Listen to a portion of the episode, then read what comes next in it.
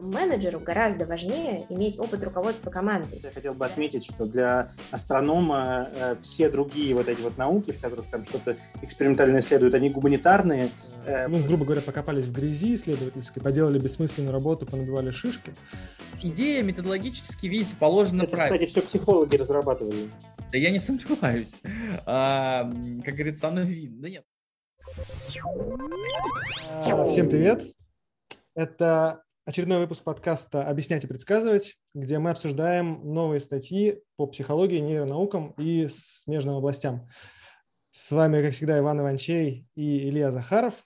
Сегодня мы обсуждаем статью о том, как можно было бы модифицировать образование э, студентов, которые хотят заниматься в будущем науке, наукой или которые не хотят заниматься. В общем, поговорим об этом. И с нами будут беседовать Георгий Шаильдян, а, магистр э, стекла, химик, э, который специализируется на стекле, а, работает в РХТУ э, Менделеева. Не знаю, что еще, как тебя еще представить, Георгий. В общем, ты главный специалист из моих знакомых по химии в целом и по стеклу, конечно же, в частности. Привет. Привет. Привет. Мало у тебя, значит, специалистов по химии. Ну, мало нет, но я думаю, что э, основной интерес, э, который э, нам здесь представляет подход, который Георгий может представить, связан с тем, что это область, которая на стыке между наукой и практикой, и там очень много не только фундаментальной науки, но и каких-то ближе к инженерным вещам. И мне кажется, это супер релевантный опыт в контексте того, о чем мы будем говорить. Ну, и не говоря уже о том, что довольно далекая от психологии область, и это, мне кажется, позволяет на какие-то вопросы посмотреть с неожиданного ракурса. И это круто. Угу. Я тогда представлю Машу, наверное. Э, это Мария Баруха у нас в гостях. Э, вообще написано у меня в шпаргалке, что Маша проектный менеджер группы Кронштадт э, беспилотных систем. Я не знаю, что это такое совершенно, но в данном случае важно, что у Маши есть очень разный, очень релевантный опыт, э, ну, во-первых, просто бытия э, студентом в совершенно не психологических областях, но и работы в э, разного рода образовательных учреждениях. Мне кажется, интересный кейс, который мы обязательно обсудим, связан с работой в Высшей школе менеджмента СПБГУ. Но, наверное, это не единственное интересное, что Маша сможет нам рассказать. Если что-то нужно добавить, Маша, ты имеешь полное право спокойно э, взять слово и сказать, что, что я сказал не так. Я думаю, что мы по ходу дела добавим. Отлично. Так, ну что, давайте э, я сделаю небольшое введение, раз уж я предложил э, для обсуждения эту статью. Статья, на самом деле, ну, вообще-то это скорее такая небольшая заметка мнения по какой-то из около научных, даже не совсем научной в прямом смысле проблеме, а по организационным вопросам. Это буквально страничка, которую легко прочитать всем. И она на самом деле, я вот даже мне, когда я читал ее, было немножко жалко, что в, где она, в Nature, по-моему, опубликована. Вот я всегда, когда читаю такие opinions, думаю, блин, я вот тоже мог бы написать такой opinion в Nature, благо, что Э, во-первых, благо, что это на самом деле вполне реалистично, взять и написать э, э, свое мнение, это на самом деле действительно может происходить и чуть-чуть проще, чем может казаться издалека. Но и потому, что, мне немножко завидно, потому что это тема, о которой в кулуарах я много раз говорил с разными людьми. Вообще статья называется, сейчас я, заметка называется Replication Studies for Undergraduate Theses to Improve Science Education исследование, эм, воспроизведение исследований, исследований для, э, ну, в нашем случае это было бы в российском, э, дипломных работ э, как способ улучшить науку и образование. И статья посвящена эм, предложению по-другому взглянуть на довольно стандартный формат, а именно на дипломную работу, сейчас это называется выпускная квалификационная работа у бакалавров. А, в общем, а, переосмыслить э, роль, которую э, играет э, некоторая академическая отчетность у студентов в системе образования. Ну и, я не знаю, наверное, я сразу перескажу. Идея очень простая. Давайте кроме стандартных исследовательских проектов, ну, вот такого классического диплома, классической курсовой, в которой вы пытаетесь эм, придумать какой-то новый исследовательский вопрос, или вам научный руководитель говорит, что вот мы исследуем это, а, вы проводите не какое-то новое исследование, а вы скорее а, пытаетесь воспроизвести что-то из арсенала вашей науки, выбираете какие-то исследования. В случае этой статьи конкретно приводятся два работающих проекта, которые уже есть в европейской и американской науке. Это CREP, проект Collaborative Replication Education Project – а, и похожий на него еще один проект, э, я так понимаю, голландский, судя по названию, э, Hagen Cumulative Science Project. В общем, идея очень простая, что мы пытаемся э, не придумывать каждый раз новое, а использовать силы студентов на а, воспроизведения уже существующих э, работ. Благо, кризис воспроизводимости – это довольно общая штука для а, разных областей науки на сегодняшний день. В психологии это громкий кризис, эм, и много было посвящено всяких новостных заметках, заметок тому, как ничего не, воспроизводится, не воспроизводится в психологии. Но на самом деле кризис отнюдь не только в психологии, э, и, я не знаю, ну и в медицине, и в биологии, и вообще в науках о живом – это серьезная проблема. Но даже э, я как-то общался с людьми, которые занимаются науками о материалах, они говорили, что тоже подобного рода вещи возникают, э, моделирование каких-нибудь э, материалов на основе неработающих формул, тоже невоспроизводимые статьи. Э, в общем, проблема общая. Э, и тот факт, что обсуждение изменения формы образования выходит в серьезные академические журналы, мне кажется важным моментом, потому что явно, на мой взгляд, э, назрели потребности в изменениях, и что-то нужно делать с тем, что происходит. Кажется, что ресурсы э, используются крайне непродуктивно в Академии глобально. И, наверное, для меня самое интересное и самое важное было в этой маленькой заметке понять, что вот в России, наверное, попробую обобщить, мы не думаем э, о проблемах, хотя я, правда, сейчас немножко из э, соседней статьи тоже э, вытаскиваю идею, что мы не думаем о проблемах там, некачественного образования или образования, посвященного не тому, в контексте человека часов, которые просто тратятся на бессмысленную работу. И вот эта заметка – это один из вариантов обсуждения того, а как сделать часы работы преподавателей, студентов и всех остальных более продуктивными. Действительно ли это хороший вариант? Э, э, это вопрос спорный, который стоит обсуждать. На самом деле у меня у самого, когда я читал э, об этом со стороны, несмотря на то, что сама идея мне изначально нравится, возникли некоторые контраргументы. Мне есть что возразить но мне кажется симптоматичным и супер важным, что такое обсуждение ведется. Вот, собственно, поэтому мне кажется, поэтому мне кажется, что нужно обсуждать и нужно обсуждать междисциплинарно э, такие истории, смотреть, э, какой есть опыт в других областях, потому что большая часть выпускных квалификационных работ, э, тезисов э, undergraduate студентов и всего остального выкидывается на помойку, и это ну, трата ресурсов, которые хотелось бы избежать. Вот, вот что я думаю по этому поводу. Давай я перехвачу тогда инициативу быстренько свое своим впечатлением поделюсь. Для, начала я хотел бы просто, идею, мне кажется, максимально просто нужно сформулировать, чтобы люди, которые не знакомы сейчас с дебатами в психологии и в нейронауках, поняли. То есть у нас психологии и в связанных дисциплинах обычно значит, выпускная квалификационная работа – это какое-то эмпирическое исследование. То есть нужно провести, допустим, какой-то эксперимент или какие-то опросники и представить значит, результаты этого дела.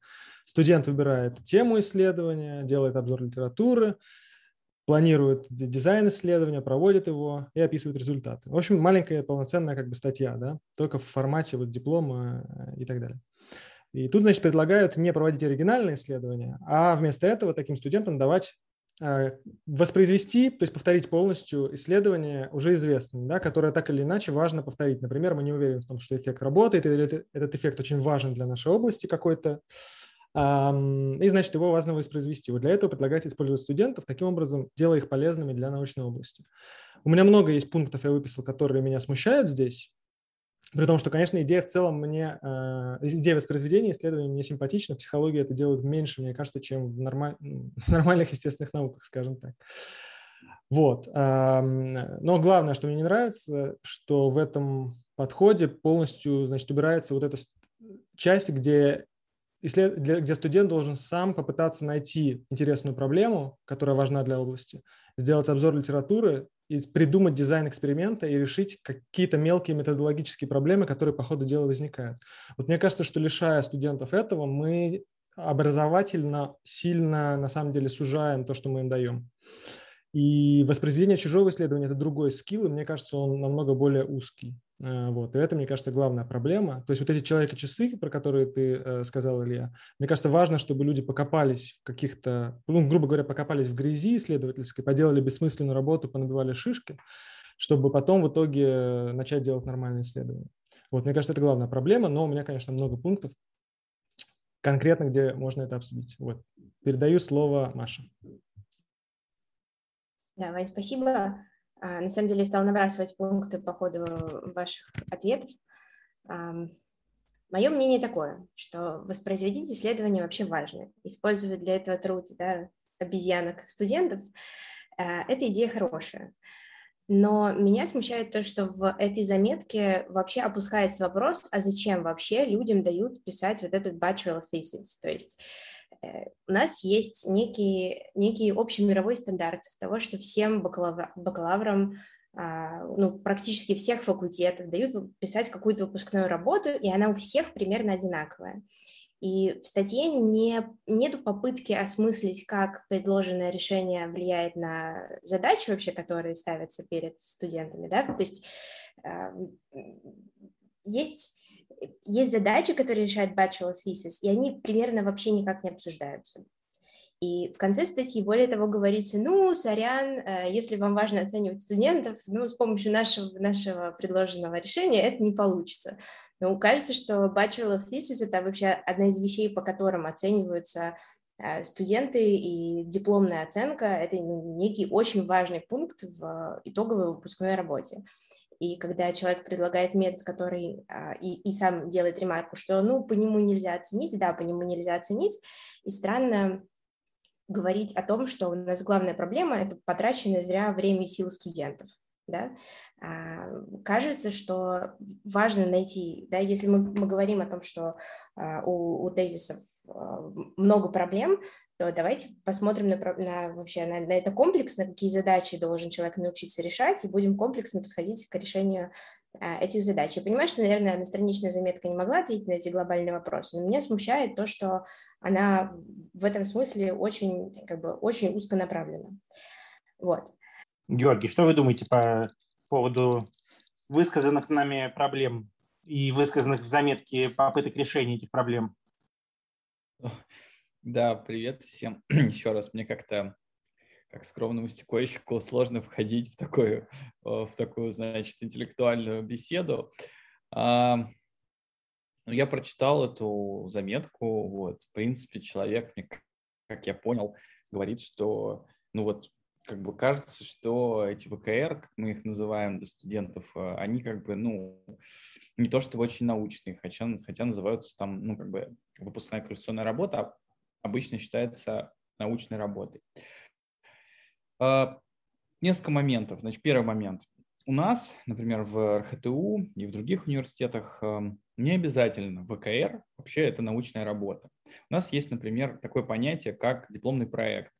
Так как мы готовим инженеров, у нас есть эм, вариант, когда э, студент э, получает задание на дипломное проектирование и, э, соответственно говоря, проектирует, например, завод и потом защищает по каким-то параметрам, что вот что он напроектировал. А, может быть, это не относится к теме конкретного обсуждения статьи, а просто к тому, чтобы вы понимали, что не только все ВКР, они обязательно это какие-то научные работы. Значит, э, вторая вещь, что э, большинство ВКР – это научные работы в нашей области, э, как бы научные работы. На самом деле к ним отношение всегда очень такое сверху вниз, потому что, ну, это что, это бакалаврская работа. А если посмотреть на учебный план, то обычно на реальную работу бакалаврскую дается что-то типа там, там два месяца. Ну, как бы за два месяца сделать научную работу, мягко говоря, никто не может, а тем более студент, который к этому обычно никакого отношения не имел. Поэтому, если уже относиться к тому, что было сказано в статье, я на самом деле тоже вполне себе поддерживаю эту мысль. Ну и как бы на самом деле я сейчас посмотрел те, ну, вот, те, тот свод компетенций, как, так называемых, да, формальных, которые ну, мы оцениваем, когда студент защищается, в принципе, а, ничего особенно не противоречит э, тому, чтобы студент, например, повторил работу из той же какой-нибудь, я не знаю, Advanced Optical Materials журнала, ну, если он сможет, конечно, и получил такие же результаты. Другое дело, что какие он там практические навыки получит, ну, понятно. Научной новизны там никакой не будет, а, потому что как бы он все повторил то же самое. Но если поставить ему задачу, как там в статье тоже было сказано, дополнительные какие-то там исследовательские вопросы, ну, может быть, вы видели, да, там была ремарка, что вот можете как бы что-нибудь туда навесить еще. Я не понял, что конкретно он имел в виду, но как для себя я понял, это, например, вот как Иван сказал там про литобзор. Например, сказать, что вот ты должен сделать расширенный литобзор, ну, я имею в виду как научный руководитель, говоришь студенту, и м, попробовать вот это вот значит, исследование экспериментальное повторить. А, наверное, это хорошо, вот. но я так не пробовал еще делать с студентами, честно. Ну, мне кажется, там скорее имелось в виду, какой, ну, психологии обычно просто выявляется связь между какими-нибудь переменными, да, ты измеряешь несколько измерений, несколько измерений делаешь, и потом выявляешь связь. И, допустим, один из видов исследований. И он предлагает, значит, добавить дополнительный какой-нибудь фактор в исследовании и посмотреть, как изменяется эта связь. Ну, вот что-то такое. Вообще-то, я еще раз повторюсь, мне не все нравится в этой идее, но я попробую выступать адвокатом этой идеи, потому что, кажется, критиков здесь будет достаточно. Значит, так что попробую развернуть эту идею в сторону, как мне кажется, более продуктивную.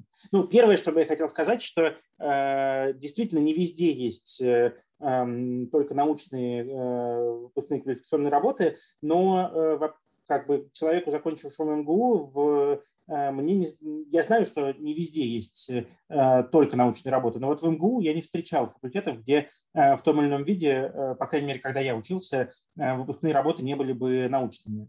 И здесь вопрос именно в том, что, ну, на самом деле, Гео в каком-то смысле сказал, что до какой-то степени это становится профанацией, что эти научные работы, собственно, научными-то ну, мало кем считаются, а, а иногда считаются, и тогда совсем страшно, когда они считаются, собственно, научными, и когда Эм, на основе вот этих работ э, какая-то наука, собственно, э, производится. Ну, на мой взгляд, по крайней мере, человек, не работающего сейчас э, со студентами, а работающего именно в научной лаборатории.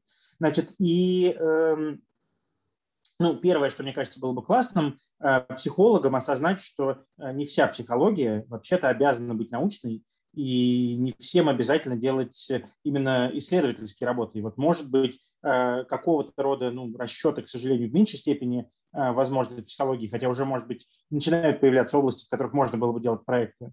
Но, в принципе, из всех вымучивать актуальность, новизну разделения на предмет и объект, который происходит у нас в э, стране, кажется непродуктивным, но в каком-то виде кажется это непродуктивные вещи, которые во всем мире существуют.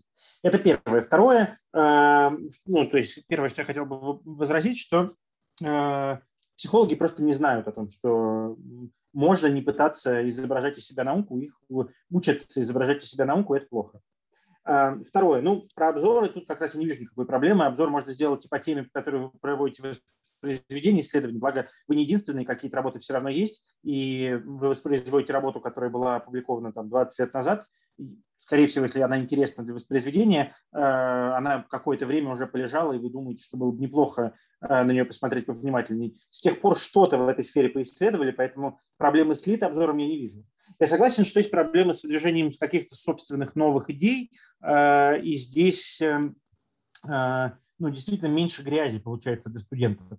Но вот э, для меня не очевидно, насколько эта грязь полезна. И в какой-то момент Маша сказала, что было бы неплохо понять, а зачем, собственно, нужны эти выпускные квалификационные работы. Вот у меня нет ощущения, что такие научные выпускные квалификационные работы, собственно, зачем-то нужны. Я вот не понимаю до конца, зачем они нужны. Они, кажется, более или менее неплохо работают для того, чтобы отсеять людей в ученые э, то есть э, тех, у кого хорошо получается, отправить в аспирантуру, чтобы из них получались еще ученые. Но готовы ли мы считать э, и вслух говорить, что университет – это такое большое сито э, только для тех, кто занимается наукой, э, это большой вопрос. Вообще-то университеты говорят, что они готовят специалистов, которые умеют что-то делать, и вот это немножко противоречит вот такому подходу подготовки специалистов, потому что непонятно, зачем человеку, который не пытается быть ученым, впоследствии нужны такие специфические навыки. Вот. Ну и исходя из этого всего, Плюс конкретно в психологии есть проблема в том, что в, здесь это не просто воспроизведение такого типа, как повторить чью-то работу из э, какого-то журнала э, там, нелинейной оптики, я не знаю. Э, здесь дело в том, что часто есть исследования, которые требуют больших ресурсов для проведения. Этих ресурсов недостаточно внутри какой-то одной лаборатории, которая когда-то провела исследование. Например, она смогла собрать там 30 человек, у которых э, варьировал какие-то экспериментальные условия. Э, сейчас мы знаем, что 30 человек довольно часто оказывается мало, Э, многие вещи начинают работать тогда, когда мы собираем сотни человек, а то и тысячи человек. А у нас начинают появляться возможности применять всякие модные методы машинного обучения, прости господи, и всего остального. И здесь вопрос наращивания масштаба – это даже не всегда только воспроизведение, это в каком-то смысле просто совместное наращивание масштаба. Так что э, где-то оно может быть не нужно, э, а где-то нужно. Это на самом деле попытка сделать такой распределенный адронный коллайдер, создать какую-то систему, которая бы генерировала данные в достаточном количестве для того, чтобы с этими данными можно было э, делать что-то интересное. Э, и э, на самом деле, мне кажется, с этой точки зрения нужно рассматривать такое предложение. Вот, собственно, повыступал адвокатом дьявола, готов выслушать следующую порцию критики от всех и защищать эту неидеальную идею в новом раунде что там говорят обычно, дис или что там, раунд, э, что, что дальше правильно говорить? Раунд. Это так по-старперски звучало. Ну ладно, а. Что еще нам нужно сказать? Я просто хотела сказать, что вообще кризис воспроизводимости исследований, он разный в разных науках. Например, в астрономии ну, представьте статью, в которой человек вывел какой-то новый, какую-то новую формулу, да, доказал какой-нибудь, применил хитрый численный метод в небесной механике и доказал, что он вот применим для такого типа систем. В чем будет заключаться воспроизводимость? Ну, формулы, они либо написаны правильно, либо нет. Для того, чтобы понять, что они написаны правильно, достаточно трое суток, чтобы въехать в эту работу, написать те же самые формулы, удостовериться, что человек нигде не поменял плюс на минус и больше на меньше, и в принципе все. То есть для такого класса работ, ну и в математике будет ровно то же самое. Для такого класса работ это в принципе не нужно. То есть ну, их воспроизводимость не требует ну, проверка, да, их корректности, она не требует какого-то большого времени. И с другой же стороны, например, а, у меня был такой кейс, когда я, в общем, работала в, на, на кафедре небесной механики, и наш отдел э, писал программу, которая, а, которая рассчитывает траектории астероидов. На конференции я подошла к женщине, которая работает в НАСА, а, я, конечно, была очень молодая и наивная, и сказала, слушайте, вот э, мы бы хотели с вами сравнить результаты, вот было бы замечательно, если бы там с нами как-то посотрудничали, да, вот мы посмотрели вот э, одинаковые входные координаты, а что получается в результате. Вот, э, она сказала, девушка, а, ну, код мы вам, очевидно, не дадим, потому что мы этот код писали там 20 лет всем отделом, и как бы вы вообще о чем? Вот.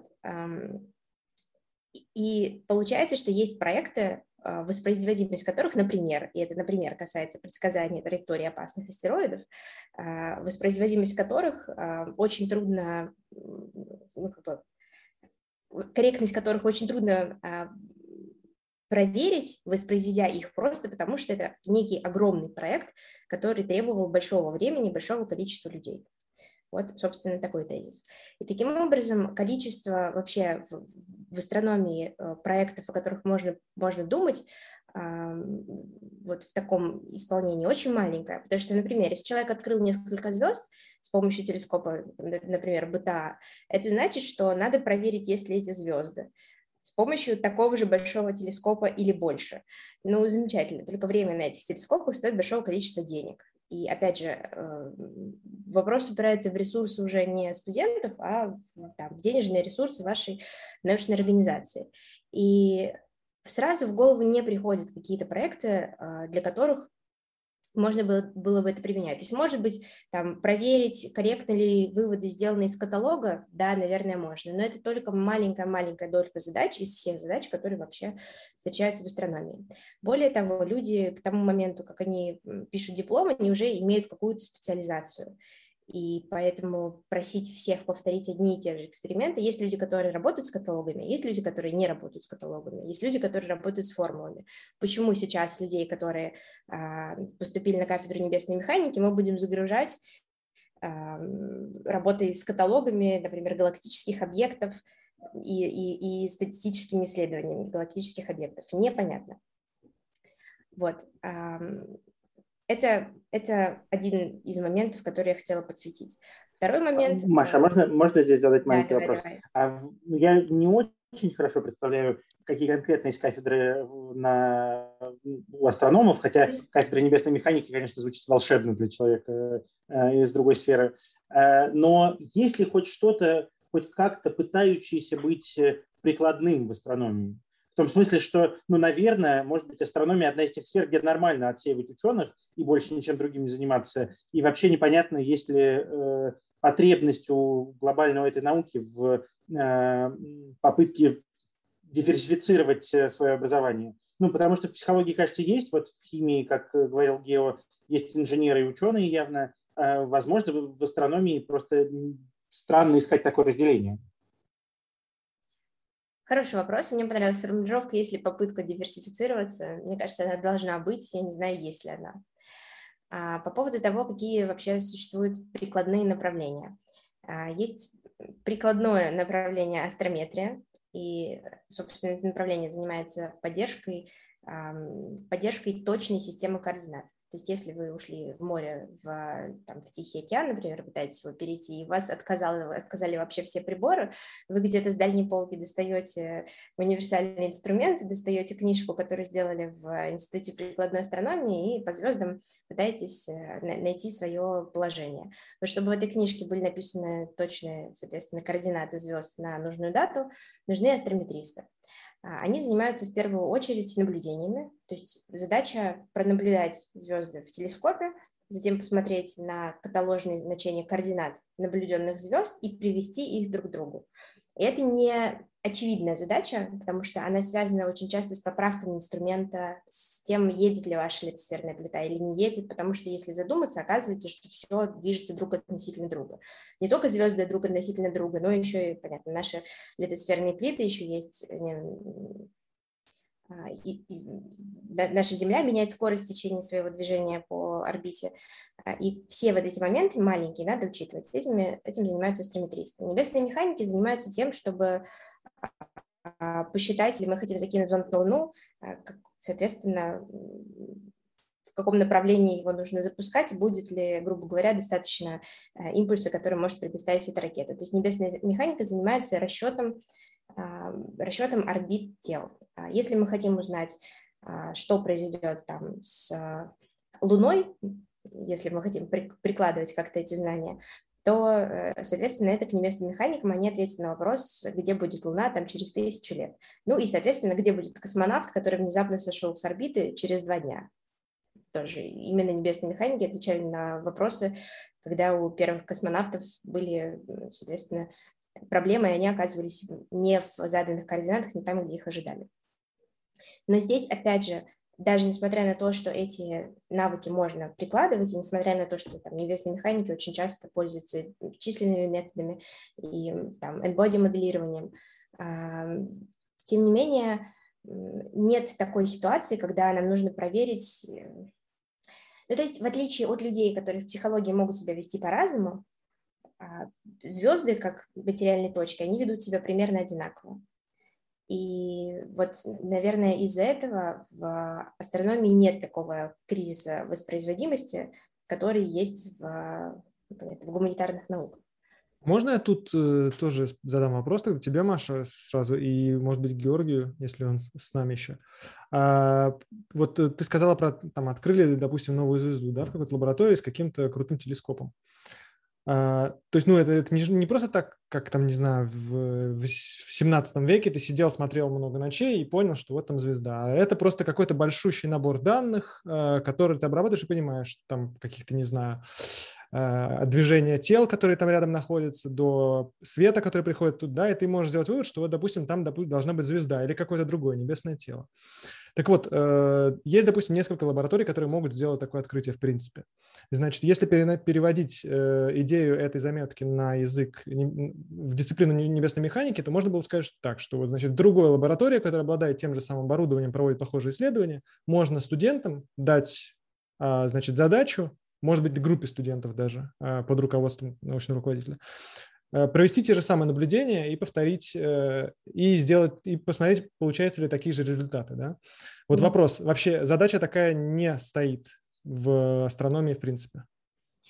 Дело в том, что вот в данном конкретном примере подтверждение происходит само собой. Как именно происходит такая работа? Люди берут изображения, уже имеющиеся изображения звезд, и внимательно на них смотрят и пытаются mm-hmm. понять, есть ли вообще у этой звезды, она вообще кружочек или она овальчик. Если это звезда овальчик, есть подозрение, что там не одна звезда, что там две звезды. Хорошо, мы э, выводим некоторые свойства подозрительных овальчиков, да, и говорим, вот у нас мы нашли 8 э, подозрительных овальчиков. Мы не можем на текущем оборудовании, вот, например, в Пулковской обсерватории, я сейчас просто э, плохо пересказываю работу, которую делала одна моя подруга.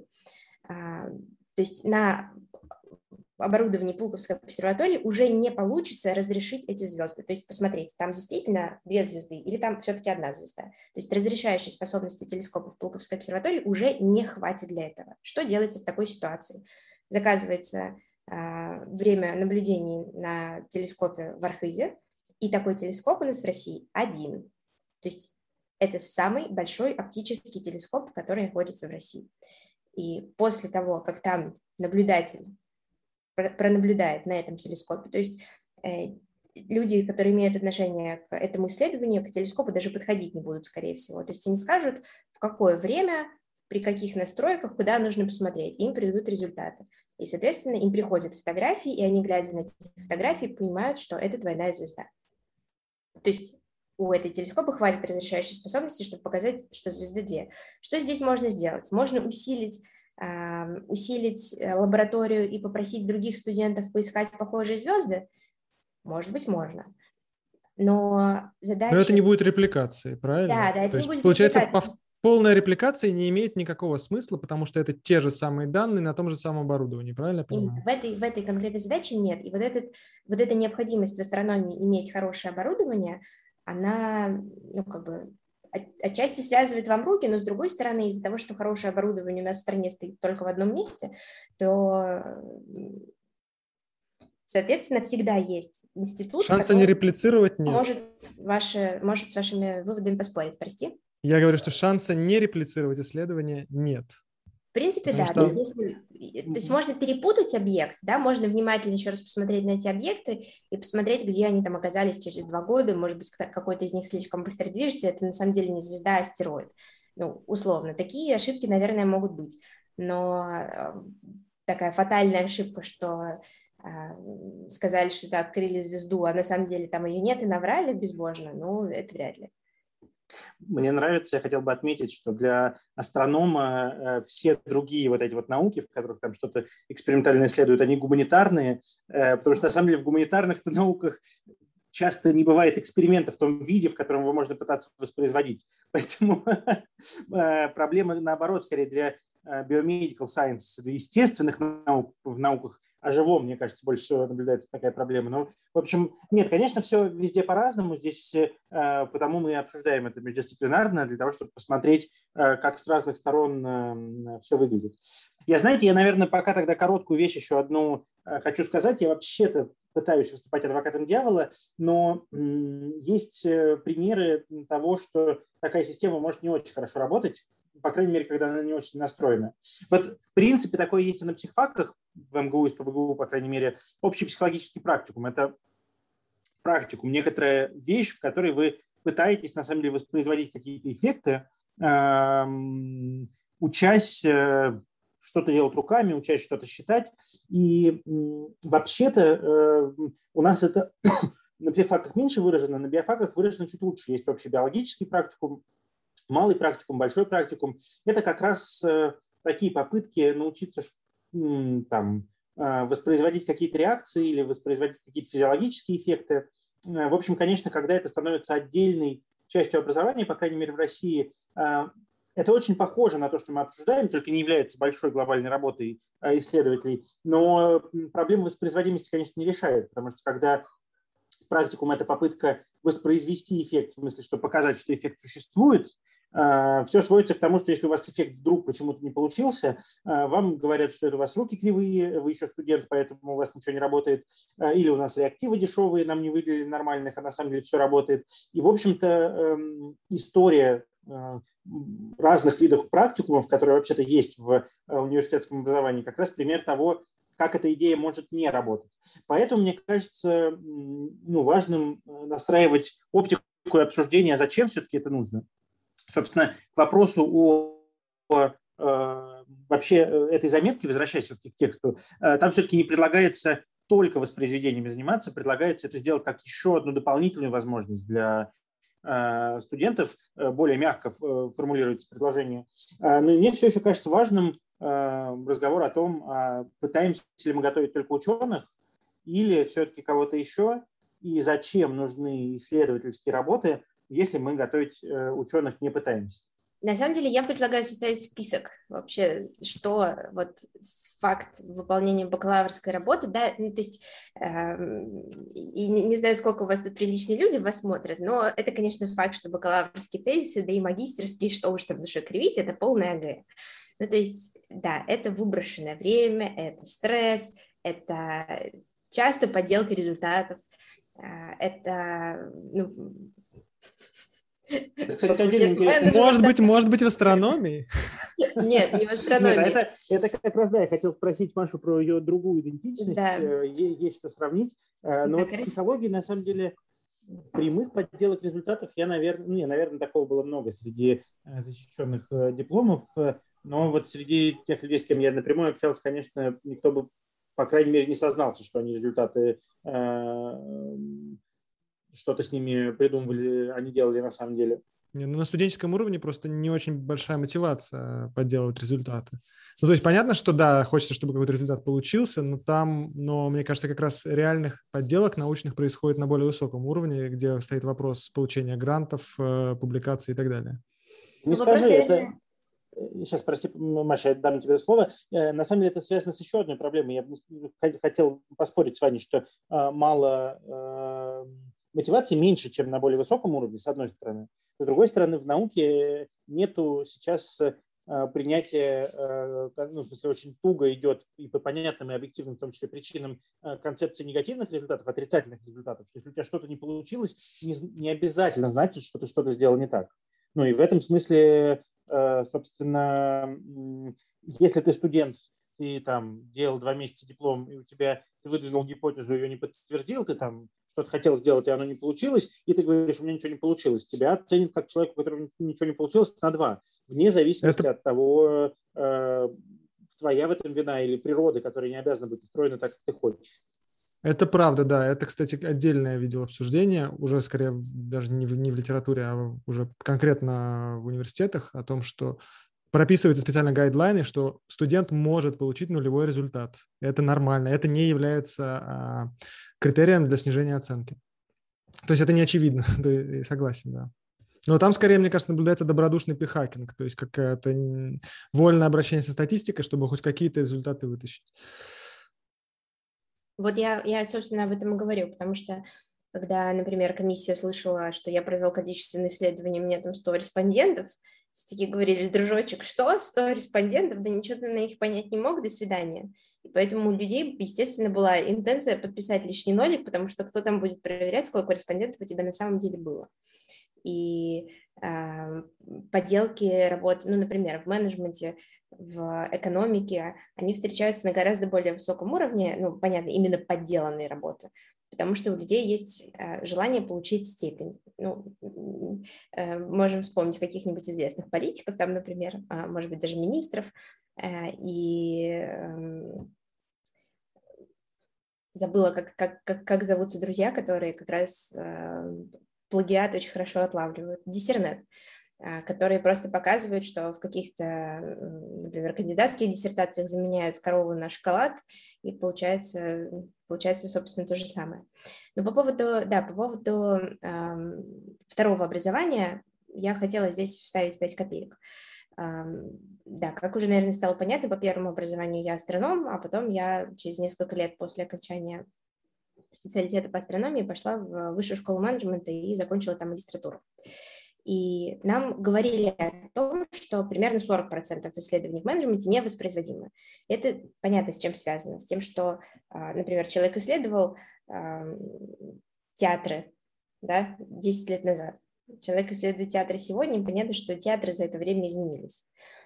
А, и как бы это факт, и с этим ничего нельзя поделать, потому что для того, чтобы воспроизвести какую-то какую какую-то систему, да, какую-то систему менеджмента, нужно иметь ту же самую организацию, да, нужно иметь тех же самых людей, нужно иметь то же самое время в этой организации. Даже если в одну и ту же организацию прийти через несколько лет, скорее всего, там что-то внутри поменяется.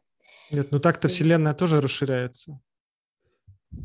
Да, но одно дело, когда ты как бы точно понимаешь закон, а другое дело, когда это система, которая меняется как-то хаотично. Ты не можешь предсказать, в какой точке она окажется через некоторое время. Вот, и, разумеется, это, ну, мне кажется, противоречит тому, что предлагалось в статье.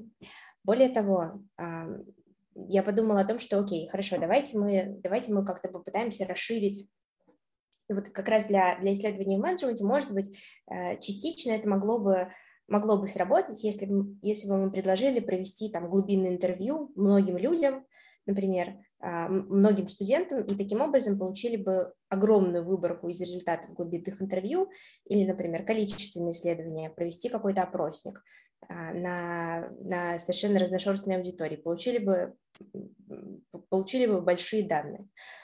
Но вопрос в том, что это само по себе, само по себе корректное построение такого эксперимента, оно требует менеджмента этого эксперимента и ресурсов на менеджмент этого эксперимента, потому что как только у нас появляется там 3-4 студента у одного человека, это уже готовая такая команда. И 3-4 человека команда еще может быть. Когда у нас появляется 10 студентов, это уже не команда, а толпа. Да, когда у нас появляется 40 студентов, вопрос, а если в выпуске 120, как мы хотим а, это воплощать в жизнь? Поэтому такие вообще ну, такие проекты в менеджменте можно их придумать, но вопрос в координации усилий он никак не освещен в заметке, и на мой взгляд это такой важный вопрос, который который тоже обсудить хочется. Мне кажется сейчас, что я уехала от вопроса, который задал Илья. Давайте мы к нему приедем опять. Я забыл вопрос, поэтому ничего страшного, что ты от него уехал. По-моему, вопрос был по поводу компетенции. Чему мы вообще людей учим? А, ну да, да. Зачем нужно высшее образование? Этот да, вопрос и... висит в воздухе. На мой взгляд, э, здесь есть много мифов и много э, колеи, на которые все встали. И не знаю, я э, сторонник того, чтобы здесь перетрясти сильно наши представления и осознать все-таки, зачем оно нужно, а нужно ли оно в таком виде в котором оно зафиксировано сейчас. Э, так что мне, например, кажется, что столько ученых совершенно науки даже не нужно. Не говоришь о том, что нужно ли всех делать учеными науки, непонятно, нужно ли столько ученых, потому что ученые явно в каком-то э, пике крутом, в котором никто не успевает читать работы друг друга, и, в общем, э, непонятно, на таком масштабе наука лучше работает или хуже. Ну, в смысле, наверное, как-то лучше, и ты искусственным образом не, не уменьшишь количество науки и количество людей, которые хотят стать учеными, но вопросы масштаба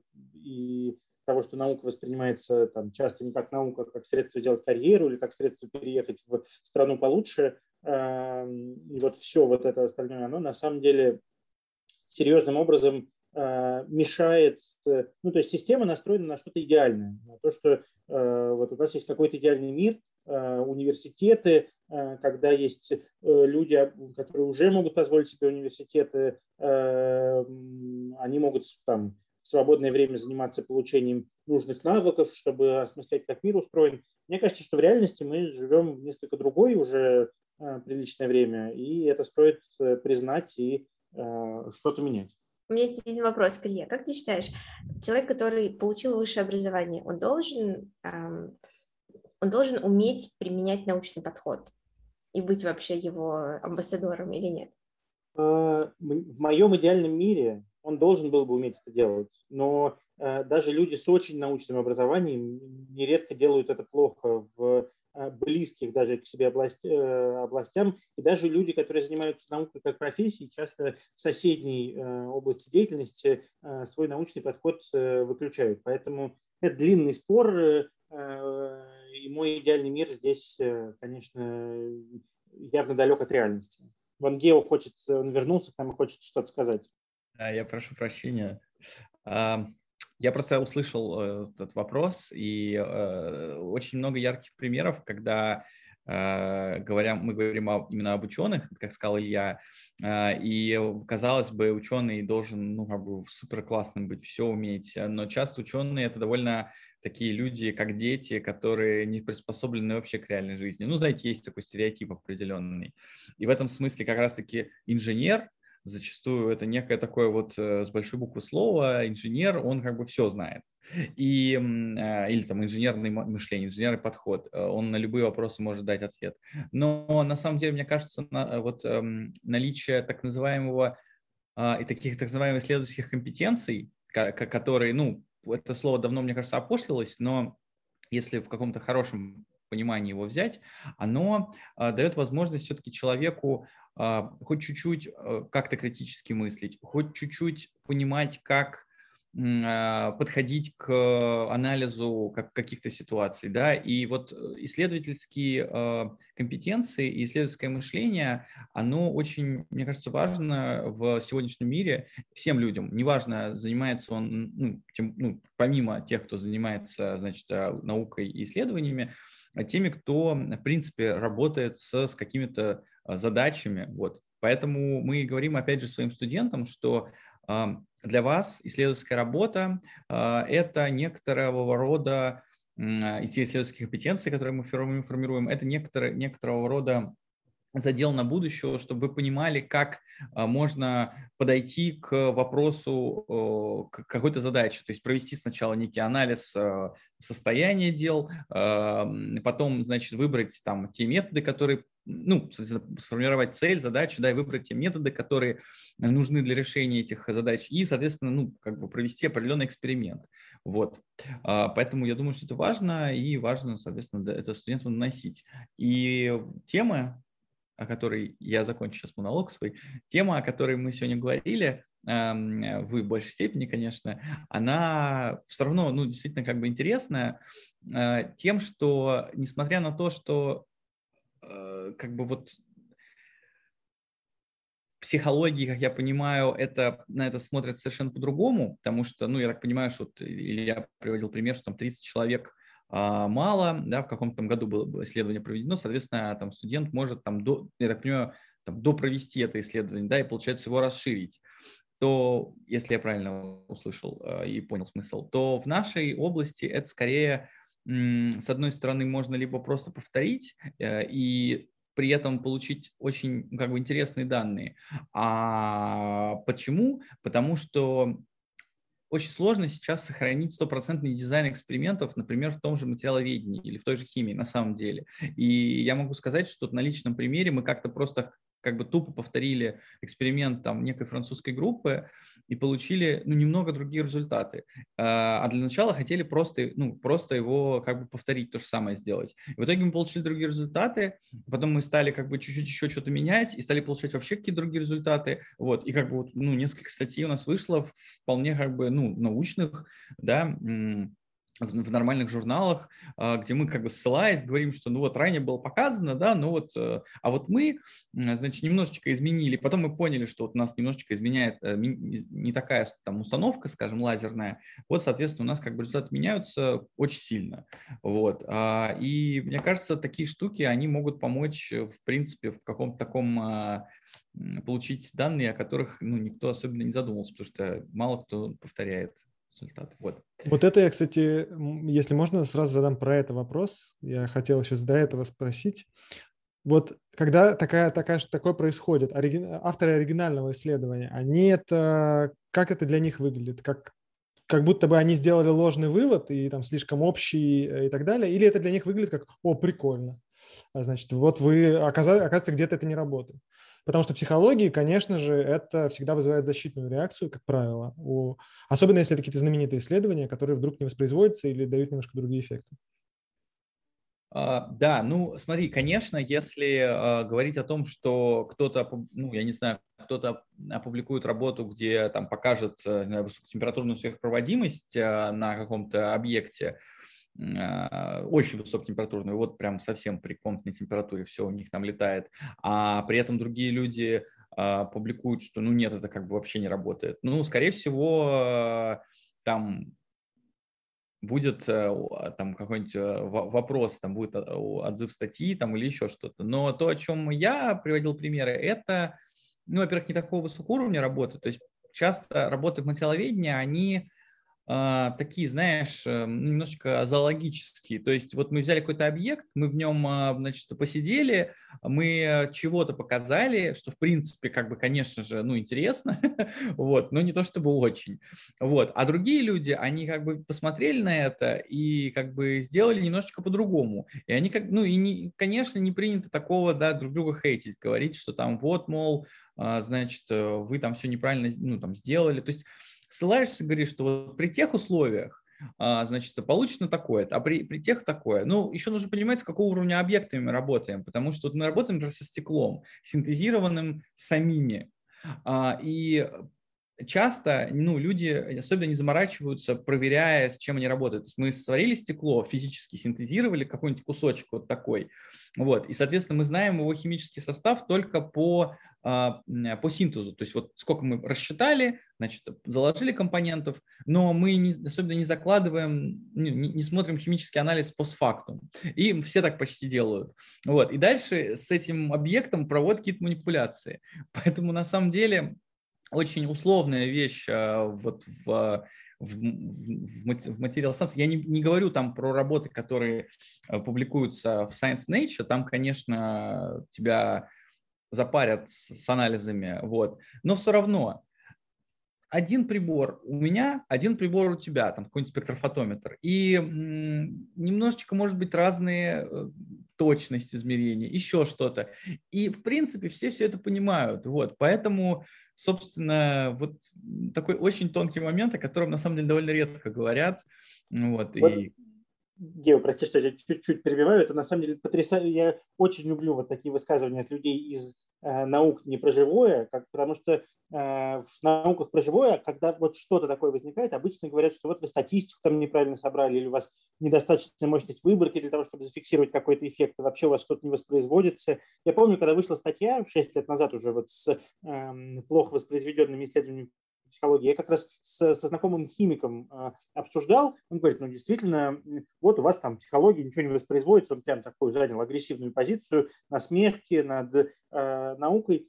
И мы с ним обсуждаем, говорю, ну а вот у вас всегда эффект из одной лаборатории в другую воспроизводится. Он говорит, нет, ну, конечно, нет. У нас там тут сложно, тут температурный режим не смогли соблюсти, тут там еще что-то. И вообще столько факторов влияет. Поэтому если у кого-то получилось, а у кого-то нет, это нормальный эффект, это наука абсолютно то же самое в э, психологии и биологии сейчас, в меньшей, правда, степени пока все еще называется невоспроизводимостью. Мы пытаемся всячески с этим бороться, делаем то, все, третье, десятое, хотя на самом деле вот э, каждый раз в таком разговоре всплывает, что это довольно общая э, вещь, ну, которая разве что математики и астрономии не касается, а большинство наук, в которых ты эмпирически исследуешь какие-то сложные штуки, ну, возникает такая проблема. Есть разница, знаешь, чем... есть наблюдение, а есть эксперимент. И когда ты проводишь эксперимент, то, понятно, нужно контролировать условия. А если ты проводишь наблюдение, ну, желательно контролировать условия наблюдения, но это гораздо проще. Мне кажется, еще большая разница в том, что когда в психологии какое-то сделают, э, проведут такой эксперимент, как правило, делают глобальный вывод про все человечество.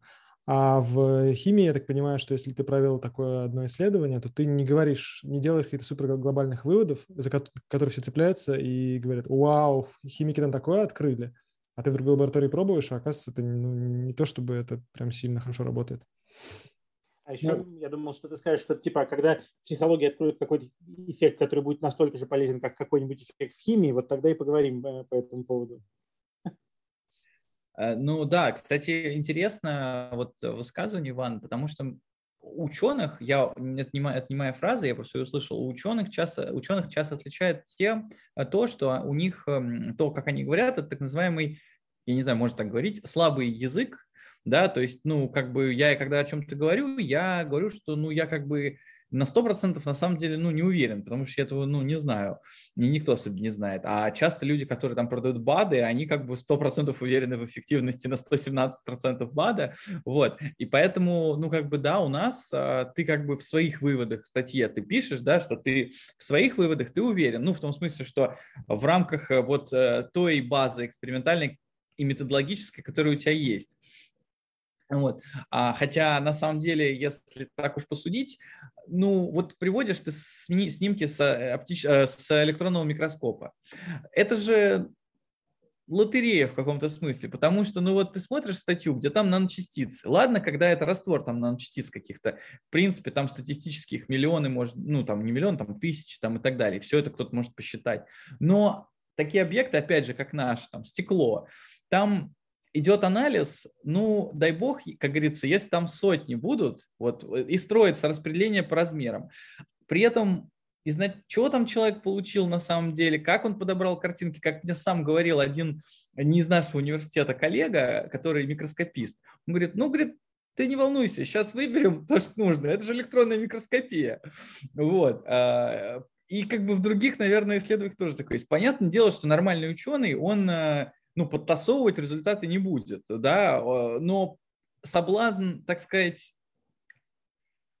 привести те результаты, которые больше подходят под общую концепцию, он, мне кажется, ну, как бы есть у всех, и с ним борются, ну, в той или иной мере. Поэтому вот я, когда возвращаюсь к теме, когда читал вот этот, эту записку, э, я сразу подумал о том, что ну, на самом деле э, сразу можно, ну, если в нашей области брать, берешь какую-нибудь там статью э, китайскую, у них очень много хороших статей, но при этом очень много, знаешь, каких-то удивительных, волшебных. То есть вот ни у кого не получается, а у них там супер интенсивность, как бы, думаешь, ну, молодцы, как бы, ну, что-то они перестали такую статью выпустили, перестали этим заниматься, другой объект, там тоже хорошо, ну, на базовых уровнях каких-то, вот, а начнешь повторять, ну, не, ну, скорее всего, ничего не получится, и что дальше делать, ну, студент, да, получит практические навыки, но вот тоже вот вопрос выбора, я даже не знаю, как, вы в психо... как бы вы в психологии выбирали. То есть вы бы там давали только, только бы какие-то исследования из крутых журналов или, или что? А может быть, наоборот,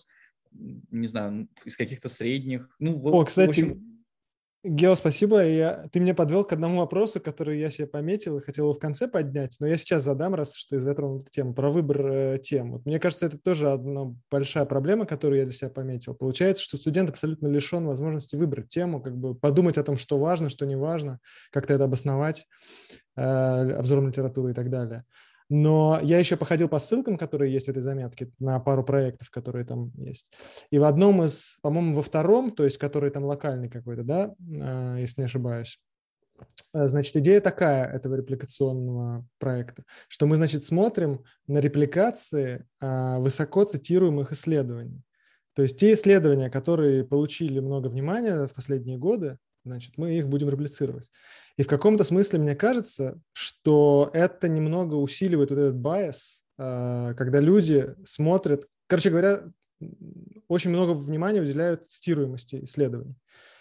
И, собственно, повышают их цитируемость тем, что их опять воспроизводят. То есть, с одной стороны, высоко цитируемые работы действительно часто бывают а, то есть это обратная, кстати, еще одна разница между психологией и материалами, а, то, что ты, Гео, сказал, что как раз у вас плохо воспроизводятся, скорее всего, какие-то неизвестные работы с каких-то неизвестных лабораторий. А в психологии проблема в том, что наоборот, очень часто какие-то статусные ученые выпускают какие-то исследования, которые потом тиражируются в TED-токах и документальных фильмах, а оказывается, что там ничего не работает. Вот, то есть немножко обратно. И скорее все, все репликационные вот эти потуги, они направлены на то, чтобы такие эффекты опровергать, на которых какие-то выдуманные, ну, надутые профессора, короче говоря, сделали себе имена. Вот, и мне кажется, что... Вань, тут, тут важно просто прокомментировать еще раз. Во-первых, мне просто очень кажется важным подчеркивать, что это не только в психологии, а в том, что касается наук о живом, в принципе, почти всех.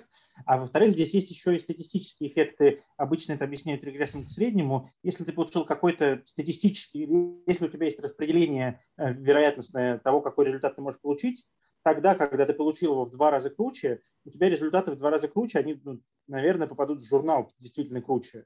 Но так как это все равно в каждом конкретном исследовании, если ты проведешь их 100, у тебя будет ну, нормальное распределение там, или не совсем нормальных результатов. То, что у тебя не воспроизводится эффекты из крутых журналов, в том числе может быть связано с тем, что это как бы ну, естественный процесс регресса к среднему. Вот. Эм, да, просто мне кажется важным это тоже держать в голове, когда мы об этом говорим. Согласен, да. Но вот я зацепился за эту вещь, что как раз на как бы еще больше мы привлекаем внимание к высокоцитируемым исследованиям, оставляя без внимания, может быть, хорошие, но э, не такие популярные исследования. Ну, я попробую опять чуть-чуть позащищать э, идею. Э, во-первых, никто э, не говорит, что выбирать можно только из тех двух списков, которые есть в, в рамках этой статьи.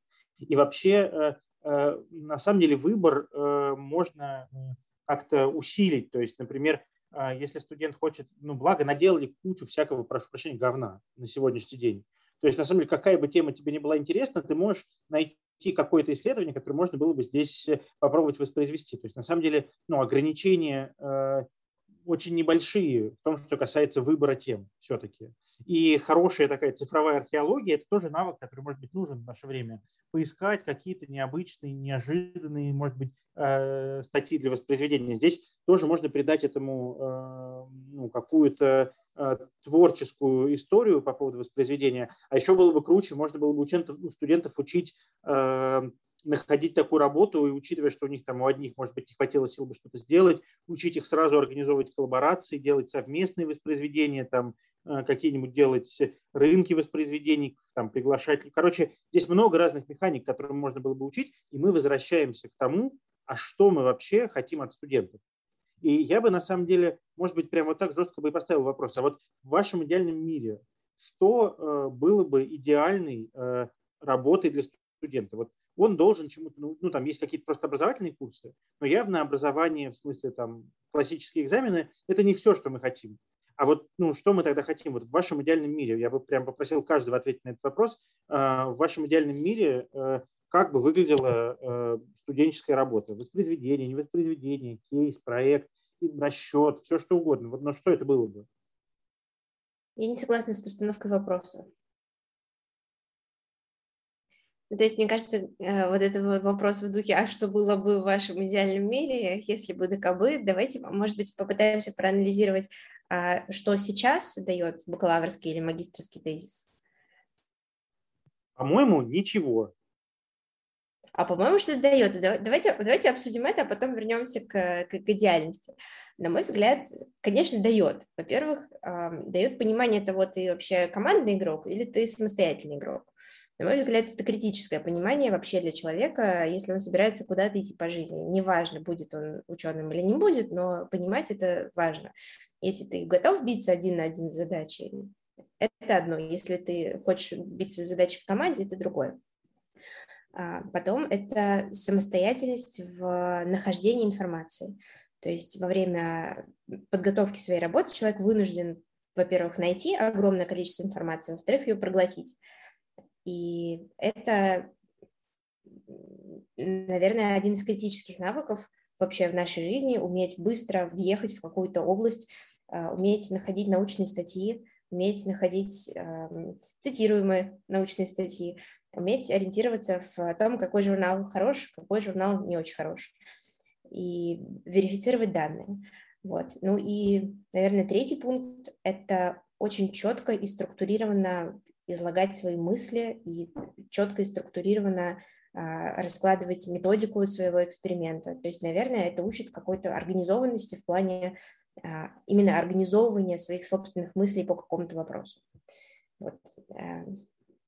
Э, есть ли еще какие-то... Ну, в общем, я буду рада, если кто-то со мной, во-первых, поспорит, а во-вторых, дополнит.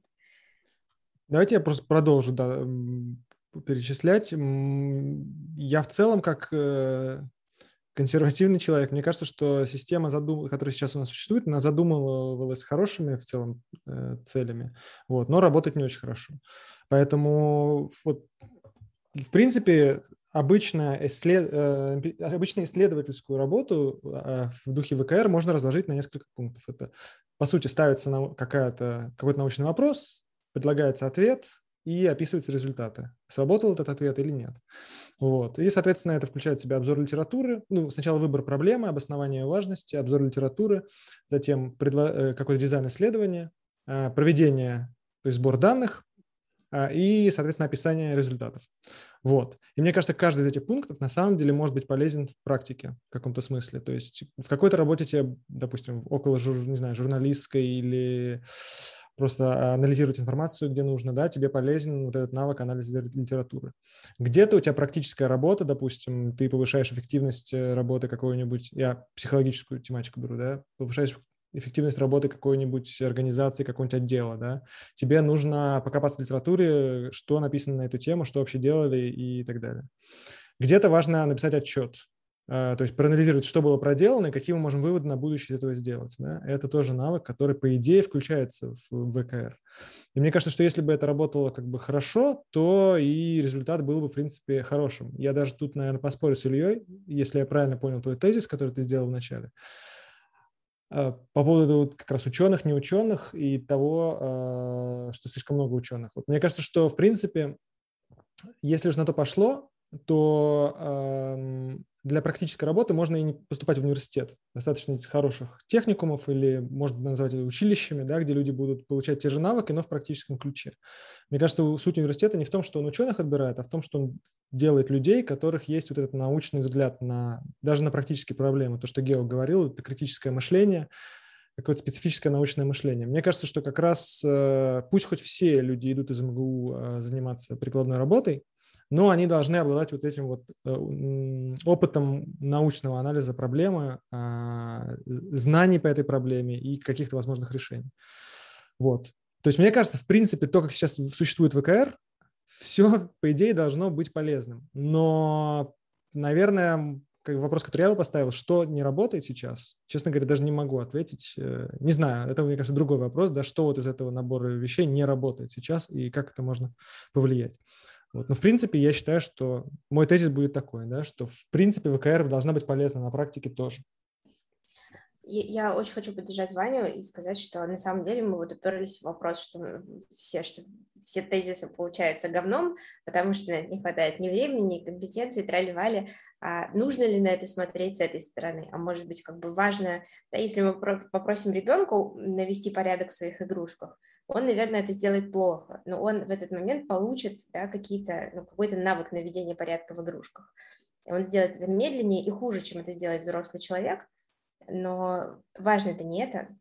И, может быть, действительно, ну, окей, пусть тезисы получаются говном, зато человек с трудом, с болью проходит этот, этот путь, а, и в итоге потом может в своей жизни в практических областях применять полученные, полученные знания, умения. Я вот с этим даже, наверное, не особенно спорю, только тогда давайте пафос немножко снизим от дипломных работ и всего остального. Э, он на самом деле э, э, какой-то есть, и это много времени проходит на... В общем, большую часть того, что, что ты, что Ваня говорили про анализ литературы и какие-то еще вещи, они могут решаться и другими какими-то способами. Я не говорю, что все можно заменить, и здесь ну, важен какой-то, а, важно набивать личные шишки, но переосмыслить э, способы, и все ли нужно набивать, все ли шишки нужно набивать так, вопрос открытый, всегда ли это э, столько времени должно занимать от набивания шишек, вопрос открытый. И я абсолютно согласен с тем, что система в целом делалась не глупыми людьми и для нормальных вещей, но мне кажется, что просто условия сильно изменились. Я не думаю, что мы сейчас вчетвером э, сможем ответить на вопрос, а что именно сломалось. В этом смысле ну, э, это серьезная большая тема для исследований, э, для отдельных э, академических работ по образование как институт, и ну, таких претензий у меня здесь нет. Но лишний раз поговорить о том, что э, работает все не так и происходит что-то не то, мне кажется важным, и я здесь буду продолжать выступать в этой роли. Я бы очень попросил Гео попробовать ответить перед тем, как мы уйдем в новый итог этого спора. Все-таки на вопрос про ну, идеальную студенческую работу э, можно тоже не согласиться с постановкой вопроса, но тем не менее э, я был бы рад какому-то варианту ответа. А, ну, смотрите, э, ну, я понятное дело, не могу, честно сказать, ответить на этот вопрос, потому что это идеальная, она для, для, ну, для каждых все по-разному. Я понимаю, что а, не все, но многие университеты, я думаю, это в России, а, все-таки продолжают как бы жить в парадигме еще советской системы образования, когда вот а, то, что мы называем дипломной работой выпускной, оно оно раньше работало, так же, как и, как и, как и соответственно, система та образования, заточенная под плановую экономику. А, соответственно, у меня, например, отец рассказывает, он защищал, он там тоже закончил там политехнический, например, университет, и он говорит, что вот на защиту к нам приходили люди с производства, а, производ... приходили люди из НИИ, а, соответственно, э, самых хороших вообще э, оставляли в аспирантуру, сами вообще никому не отдавали за кафедрой. Вот. И, соответственно, потому как была построена работа, э, выпускная, насколько хорошо человек действительно ее защитил, ну, от этого зависело много. То есть людей прям вот забирали, э, договаривались так, чтобы там туда он поехал, сюда поехал и так далее. Значит, наверное, тогда идеальная работа была, это когда человек смог с помощью нее устроиться и остаться в аспирантуре, с огромным конкурсом, да, не как сейчас, а и, или как бы устроиться наоборот. А сейчас, мне кажется, идеальная, э, как ты сформулировал, идеальная работа – это та, которая даст э, выпускнику, э, ну, например, выпускнику бакалавриата, действительно те компетенции, которые не вот мы, я не знаю, вы заполняли, когда эти вот отзывы, например, научного руководителя, там целая, целая такая табличка с компетенциями. Такая, сякая, это освоил, то освоил. Но это все, ну, в каком-то это смысле... у вас такая в РХТУ есть? Ну, это вообще установленная не только в ну, в смысле, это в целом а, стандартная штука, отзыв научного руководителя на ВКР. Соответственно, любая образовательная программа, а, там, бакалавриат или магистратуры, она с точки зрения правового а, должна отвечать набору компетенций, формируемых... Зуны, вот это все ты имеешь в виду? Знания, ну, умения, навыки. Да, да, да, да, да. Оп, они там вот э, как-то у них куча всяких аббревиатур, ОПК, ну, всякие разные, ОК и так далее, универсальные компетенции, вот. Но как бы идея методологически, видите, положена Это, правильно. Кстати, все психологи разрабатывали. Да я не сомневаюсь. А, как говорится, оно видно. Да нет, ну это правильно. То есть это вот, кстати, вот такая прикладная, прикладные, мне кажется, результат. То есть идея положенная правильная. То есть то, о чем я говорю, идеально, это когда человек выходит из университета после своего ВКР, и он реально сформировал эти компетенции. А эти компетенции тоже не из воздуха взялись, да, они взялись для того, чтобы отвечать на те вызовы, которые, с которыми он сталкивается в нашем, как говорится, VUCA world, э, э, э, сложном мире. И вот в этом-то и проблема, что, ну, мне кажется, почему сейчас столько споров, приоритет, да, как бы все защищают свои, как бы, программы развития университета, все хотят что-то перепридумать и придумать, потому что, ну, мы явно находимся, ну, в определенном кризисе. Мы не только, ну, в российскими университетами, но в целом в мире, потому что э, непонятно, как, зачем университету продолжать жить, если он действительно может пойти студент на курсы и за полгода а, сделаться там, условно говоря, дата-сайентистом, да, и получать очень хорошие деньги. Ну, например, да, зачем? То есть, как бы вот университеты сейчас, мне кажется, через такой кризис проходят, и уж э, нам особенно тяжело, потому что как бы вот мы привыкли готовить, мы готовим инженеров-технологов, например, да, на стекольных, ну, которые должны работать на стекольных заводах. Ну, как бы, ну, изменилась парадигма, ну, ну не нужно столько технологов. Ну, вот даже если бы заводы в центре Москвы стояли, а уж тем более они где-то в области, ну, кто поедет? Вот, мы постепенно от этого уходим. Все, я закончил. Э, тезис финальный, что идеальная, значит, э, квалификационная выпускная работа – это та, которая формирует в выпускнике тот набор, э, значит, скиллов, и там мягких навыков, и жестких навыков, которые действительно помогают ему в том, чтобы реализовывать себя в дальнейшей жизни. Я, если можно, коротко, у меня возник один ответ на тот вопрос, который я поставил раньше, а именно, а что все-таки не так вот в этой системе. И, наверное, вещь мне пришла в голову уже после того, как я закончил говорить. А, мне кажется, что вот эта последняя часть написания отчета по формальным правилам, которые установлены, вот это вот самая большая проблема. Э, потому что они как бы изначально это должно было быть похоже на научную работу, но постепенно это эволюционировало в какую-то псевдонаучную работу, вот курсовая работа или дипломная работа у психологов, да, они все выглядят одинаково, примерно одинаково построены, и большая, большой очень фокус на том, чтобы выпускная работа выглядела вот так же, как все вот эти выпускные работы. За, этим, за этой формой теряется очень много смысла. То есть э, если каким-то образом, какими-то образами переориентировать э, студента на то, что и преподавателей, и комит... кто там защищает, перед кем там защищаются вот все эти комитеты, э, на то, чтобы мы могли какой-то содержательный вывод сделать э, из исследования, а реально, что мы можем сделать практического, или как это влияет на научную проблему, на ее исследование, вместо того, чтобы прописывать все эти стандартные, какие-то уже потерявшие смысл э, формулы, там, обсуждения результатов и так далее. Вот мне кажется, вот это очень большая проблема победа формализма. Я хотела согласиться с Георгием и рассказать об опыте, собственно, 5G Dream про который упоминала в самом начале. Дело в том, что я работала в ВШМ в течение года после выпуска, и я была координатором лаборатории, совместной лаборатории ВШМ и Мегафона. Суть в том, что мы приглашали студентов с Мапеха и с ВШМ объединиться в команды и в течение года создать свой маленький IT-продукт под руководством ментора из Мегафона. И мы сумели сделать так, чтобы этот момент зачитывался как практика, но не сумели сделать так, чтобы это зачитывалось как диплом.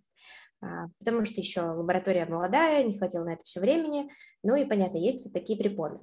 Хотя, если посмотреть на это трезвыми глазами, то менеджеру гораздо важнее иметь опыт руководства командой, гораздо важнее э, пройти через процесс проектного менеджмента от начала до его конца.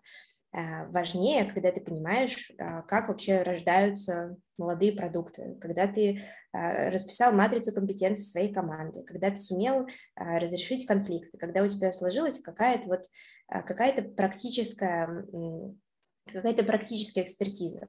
И совершенно никого не будет интересовать при устройстве на работу, если ты менеджер, что ты написал какое-то исследование по авиалиниям или какое-то исследование по топ-менеджменту «Газпрома» или еще чего-то такое. А, и в ВШМ ставится задача, чтобы вообще исследование, которое человек делает, было применимо в его дальнейшей судьбе. То есть мы выбираем проекты, и когда выбирается маги- тема для магистрской диссертации, э, обязательно этот момент продумывается, и нам рекомендовали его продумывать. Но я не думаю, что хоть кому-то, даже если человек выбрал тему своего реально самого большого интереса, э, хоть кому-то, кто пошел в консалтинг, в итоге это пригодилось. Да, это может пригодиться на одном проекте, в одной конкретной индустрии, но все равно ты не охватишь это. А если ты провел команду и приобрел практические навыки, скорее всего, тебе это при, при трудоустройстве очень сильно поможет. Вот. И, На мой взгляд, это, собственно, э, альтернатива воспроизведению для ученых. Э, и вот такого рода практические вещи – это как раз тот уход от стандартной формы, которую мы имеем, который нужен. То есть, мне кажется, важным даже не обязательно э, топить за воспроизведение как э, систему, в которой существуют современные студенты, а просто уходить в какую-то другую новую сторону от той системы, к которой мы привыкли. Мы тогда в процессе, может быть, сможем ее поднастроить под какие-то э, текущие задачи, которые явно изменились. Поэтому, на мой взгляд, это абсолютно камень в огород э, за эту статью. Э, то есть это абсолютно точно движение туда же и не противопоставление тому, что было в этой небольшой заметке.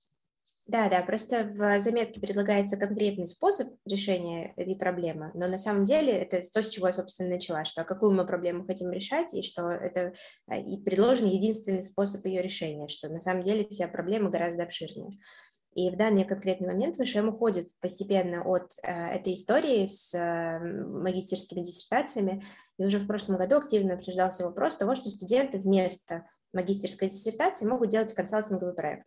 Это такой проект, когда приходит э, компания в ВШМ, говорит, у нас есть, ребят, такая проблема, и, соответственно, человек исследует данную конкретную проблему в данной конкретной компании в этот момент времени, делает анализ рынка, делает анализ лучших практик, делает анализ какой-то научной литературы, если он здесь применим, и впоследствии предлагает конкретное решение для компании, представляет его, защищает перед компанией, и компания говорит, нравится ей такая вообще идея, попал студент, кажется ли им, что это вообще применимо в этой жизни или нет. И вот, опять же, опыт создания такой работы, он э, гораздо больше ценности даст человеку при дальнейшем трудоустройстве, собственно, именно по специальности. Так что да, я согласна с тем, что для некоторых профессий, для некоторых специальностей форма может быть другой, и что ее нужно радикально менять, потому что в магистрских диссертациях по менеджменту смысла большого нет. Вопрос, есть ли он для астрономов, разумеется, есть. И по в частности, по диссертациям видно, кто останется в науке, кто не останется в науке. И это, наверное, важный вопрос, который, который человек, выпускаясь с астрономии, должен для себя решить. Как, наверное, э, в случае теор-физиков, как, наверное, в случае математиков и вообще всех наук, которые являются, которые являются чистыми науками, не прикладными. Не этими вашими экспериментальными. Не было здесь камня в огород, и это... Да нет, нет, все нормально. Не испачканными репутационными кризисами. Ну что, давайте, наверное, закругляться. Каждый скажет э, Эм, свое мнение. Я не хочу оставаться последним э, в этом разговоре, потому что э, мне не хочется картинку делать какой-то наиболее э, красивый и приглаживать ее в конце, поэтому, чтобы не иметь такой возможности, я хотел бы начать. Я хотел бы сказать, подчеркнуть по итогам сегодняшнего разговора, мне кажется важным осознать наличие проблемы в том смысле, что стандартные формы что российских ВКР, что там, европейских uh, undergraduate thesis uh, накопились, двигаться от них нужно куда-то и довольно динамично. И мне кажется, что на самом деле вообще такого довольно много происходит. Это открытая дискуссия. Я не думаю, что мы тут совсем основы какие-то шатаем этим разговором. Мы довольно трендовые вещи обсуждаем. Мне кажется, что я не так много вижу том образовании, которое я получил, плюсов э, в плане самого образования. Мне кажется, что многое получилось вопреки образованию в моем конкретном опыте, э, а не благодаря. И гораздо важнее оказалось э, не попытка решать проблемы в песочнице, а попытка решать уже реальные проблемы набивать шишки там на конкретном опыте. Так это работает лучше, шишки чувствуются лучше.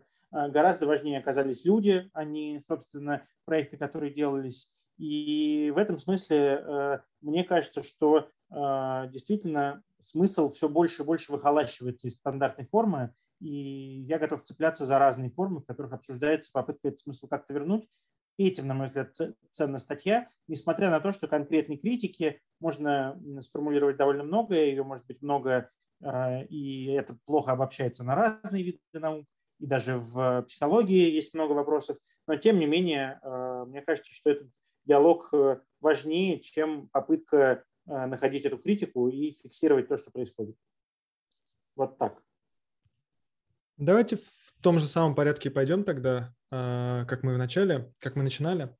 Я тогда тоже выскажу свое мнение. Мне тоже очень понравился вот этот поворот, который я на самом деле не ожидал в разговоре про то, действительно, зачем в принципе нужны ВКР и какими они должны быть в мире, который меняется то есть что нам не нужны ВКР из плановой экономики действительно уже. Мне кажется, это правда очень важная тема, на которой нужно подумать. Единственное, с чем я точно не согласен, с тем, что ВКР могут быть заменены даже в психологии репликационными исследованиями. Я все-таки думаю, что репликация – это уж точно что-то, что в практике, наверное, в практике даже меньше нужно, чем а, какое-то бессмысленно оригинальное исследование. Вот. Но я считаю, что репликации, конечно же, нужно вводить. Психология, опять же, и в э, life sciences, может быть, как рутину в образовании, но в какой-то немножко другой форме. Например, вместо какой-то практики, а, вместо какой-то практики научно научной, да, и либо вместо вот этого ОПП, которое ты упоминал, Илья, психологии. А, то есть это должно быть наряду, а, там тоже на третьем, на четвертом курсе а, с какими-то стандартными процедурами, участие в таком каком-нибудь большом коллаборационном проекте. Это было бы очень круто.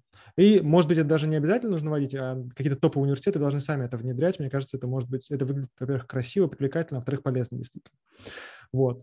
Ну и последнее, все-таки я, наверное, скажу, что мне статья не очень понравилась, и по своей форме тоже, потому что на самом деле вот эта идея, которая предлагалась, если посмотреть тред э, этого автора этой статьи в Твиттере, Там в комментариях кинули несколько ссылок на статьи, которые 10 лет назад предлагали примерно то же самое.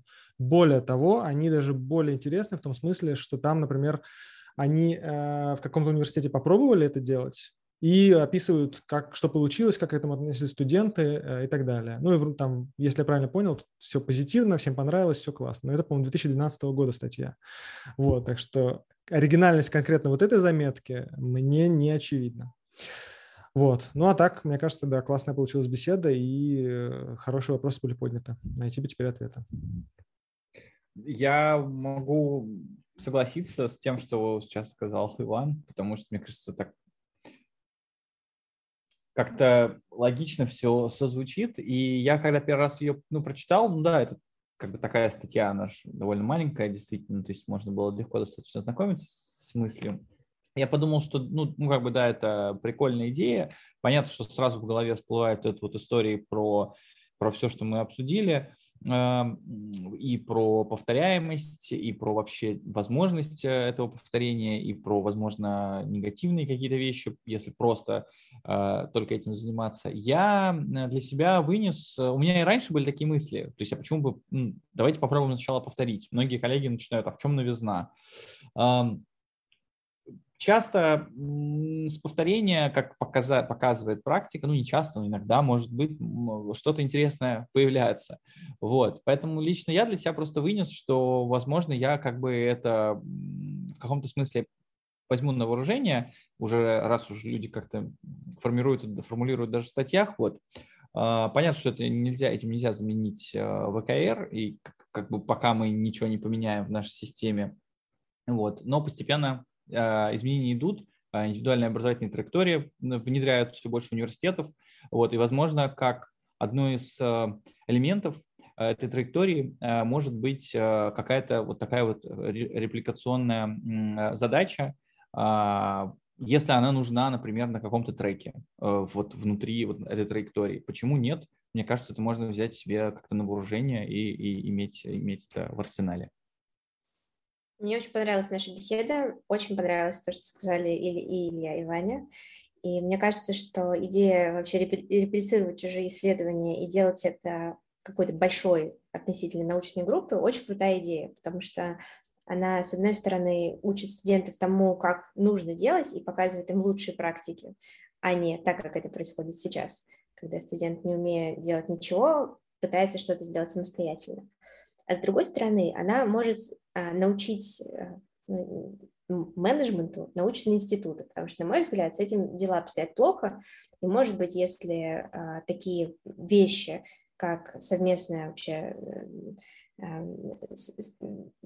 как распределенные исследования, как совместные исследования для больших групп студентов будут внедряться, это научит и преподавателей чему-то, а в частности организовывать лаборатории, организовывать научные группы.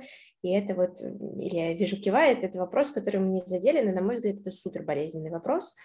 А, и, а, соответственно, такая, такая форма работы будет групповая, против, противопоставлена тому, что делается в течение бакалаврского тезиса индивидуально. Но есть один момент, который мы с вами не покрыли в разговоре, но он упомянут в статье. Это момент стресса, а, который возникает у людей, когда они самостоятельно пишут работу. В частности, автор про это, про это писал и ссылался на австралийцев, что а, студенты страдают. А, на мой взгляд, это чистая правда. Студенты действительно страдают, и, наверное, часто эти страдания не нужны. И, на мой взгляд, часто они проистекают из того, что научные руководители плохо руководят э, студентами, и из-за того, что э, студент оказывается брошен наедине с, э, со своей задачей, и некому ему в этом помочь, и другие студенты ему, соответственно, помочь не могут, потому что у них свои задачи. Вот, но, видимо, это тема для а, нашего, нашего, как я напросилась, а, ловкого гостя еще разок. А, ну, в общем, я думаю, что это тема для, для отдельного разговора. Вот, спасибо вам большое. Э, круто, что мы про это поговорили. Лично мне очень понравилось.